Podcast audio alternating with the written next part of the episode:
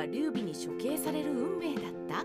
建安24年219年に関羽は宋人を攻めますが背後を孫権に疲れてピンチに陥ります。関羽はすぐに劉邦と毛達に助けを求めました。劉邦は劉備の養子です。だが2人は平定したばかりの土地であり城を空にすることは危険であるから援軍を拒否。客観的に見ると正しい判断です。ところが拒否の結果関羽は戦死。2人は劉備から莫大な恨みを買います。その後毛達は義に逃走。劉邦は処刑されました。ところで劉備はなぜ劉邦を養子にしたのでしょうか。今回は「聖史三国志」をもとに劉備が劉邦を養子にした理由について考察していきます。劉邦の老い。まずは劉邦が何者なのか説明します。聖史によると劉邦の本名は広報であり調査の劉氏の老いと記載されています。劉邦伝だけを読んでも調査の劉氏が誰かさっぱりわかりません。調査の劉氏は劉邦という人物です。彼は慶州の長官である劉氷の一族。劉氷配下でも勇猛な武将として知られており孫作も彼に苦しめられました。ただし孫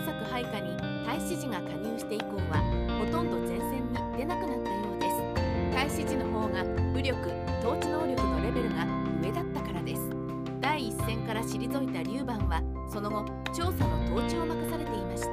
このことから調査の劉氏とは劉邦のことを指すとわかります。血筋は遠いですが劉邦は劉氷と親戚関係とわかります。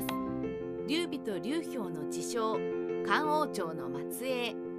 それでは劉備はなぜ劉邦を養子にしたのでしょうか。劉備が劉邦を養子にした正確な時期は不明ですが養子に入った理由が劉備に跡継ぎがいなかった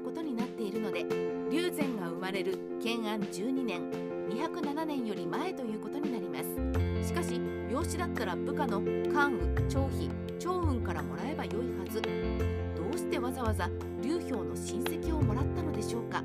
私は劉備が自称していた漢王朝の末裔にあると思います。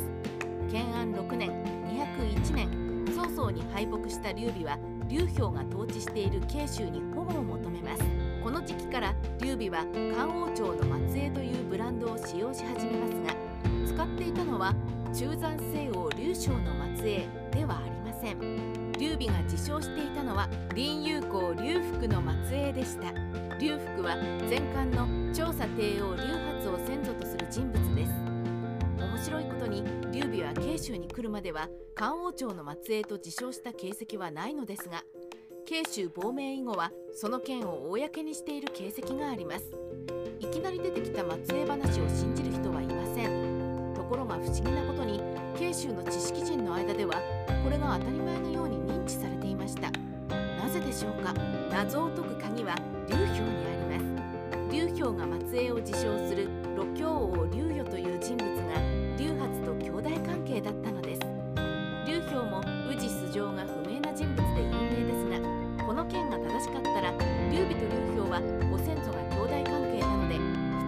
筋がかなり近いことになります。もちろん2人が主張している末裔が本当の場合ですけど劉邦を養子に当然劉氷というパトロンがいれば劉備の自称漢王朝の末裔は世間にあっさりと通るはずです。だって2人とも嘘をついているのですから劉備の主張をさらに強固にするために持ってきたのが養子作戦でした。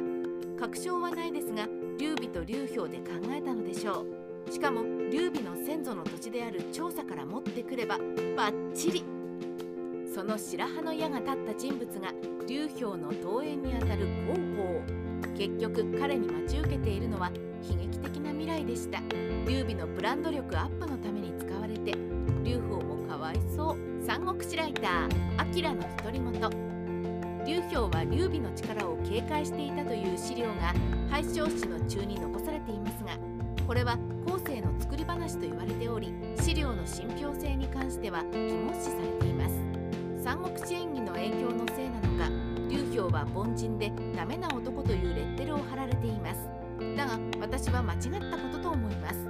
宇治素性もわからない自称漢王朝の末裔の男が地元の豪族知識階級を手なずけて約20年も慶州を統治したのはすごいです。もし劉備が彼の部下になっていたら天下統一も夢ではなかったかもしれません。